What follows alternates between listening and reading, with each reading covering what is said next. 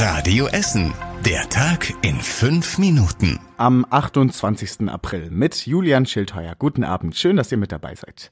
Mehr Geld und mehr Anerkennung für Menschen in Erziehungsberufen. Das haben heute etwa dreitausend Demonstranten in Essen gefordert. Die Gewerkschaft Verdi hat zum Streik in Erziehungs- und Sozialberufen aufgerufen. Radio Essen Stadtreporter Kostas Mitzalis war bei der Kundgebung auf dem Kennedyplatz.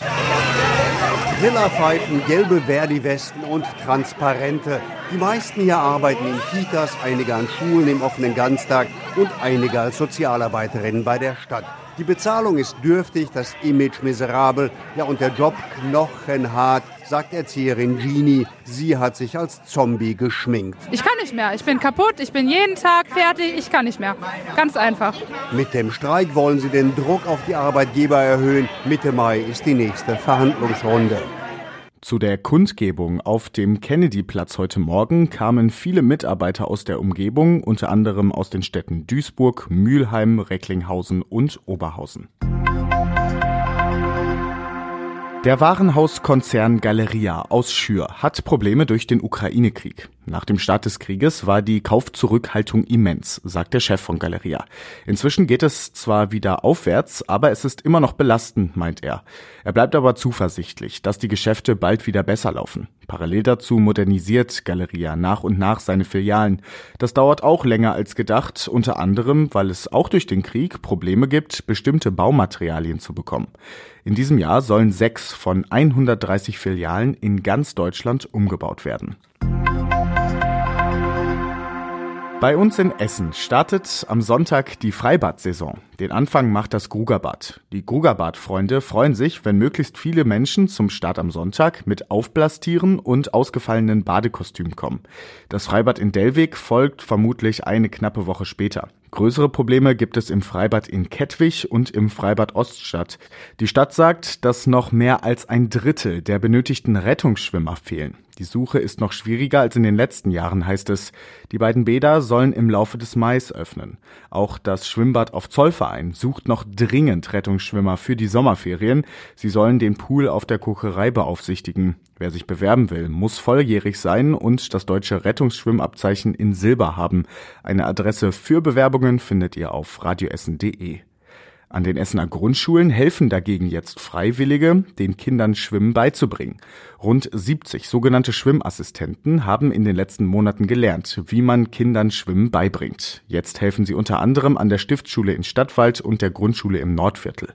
Den Unterricht übernimmt weiterhin ein Lehrer. Er entscheidet auch, wie ihn die Schwimmassistenten unterstützen. Mehr als die Hälfte aller Kinder bei uns in Essen kann nach der Grundschule noch nicht schwimmen, sagt die Stadt. Unter anderem auch, weil wegen Corona viel Schwimmunterricht ausgefallen ist. Die meisten Läden im Allee-Center in Altenessen schließen bald früher. Ab nächster Woche ist in den Läden um neunzehn Uhr Schluss. Später abends kommen ohnehin nur noch wenige Kunden. Gleichzeitig sind die Arbeitszeiten für die Mitarbeiter so attraktiver, sagt das Center. Die Kunden reagieren auf die Ankündigung positiv, heißt es. Sie sagen, dass es früher auch mit kürzeren Öffnungszeiten ging.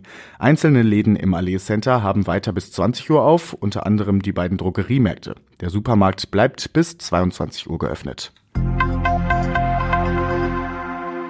Der kleine Park am Elisenplatz im Ostviertel ist fertig umgestaltet. Es gibt jetzt unter anderem eine neue Sportfläche mit Toren und einem Basketballkorb. Außerdem wurden die Wege neu angelegt und mehr Sitzstufen gebaut. Die Nachbarn im Ostviertel konnten mitbestimmen, was sie sich für den Park wünschen. Deshalb gibt es dort jetzt auch eine Bahn fürs Bowl-Spielen.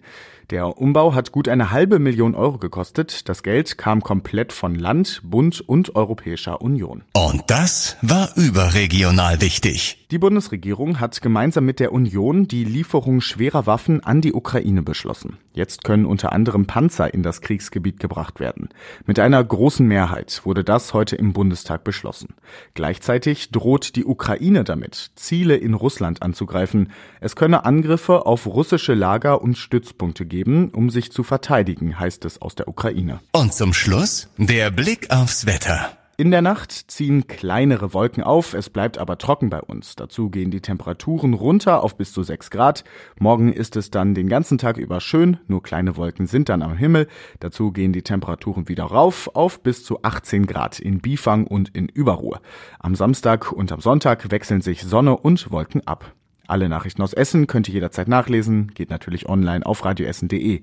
Ich bin Julian Schildheuer und wünsche euch jetzt erstmal einen schönen Abend. Das war der Tag in fünf Minuten. Diesen und alle weiteren Radio Essen Podcasts findet ihr auf radioessen punkt de und überall da, wo es Podcasts gibt.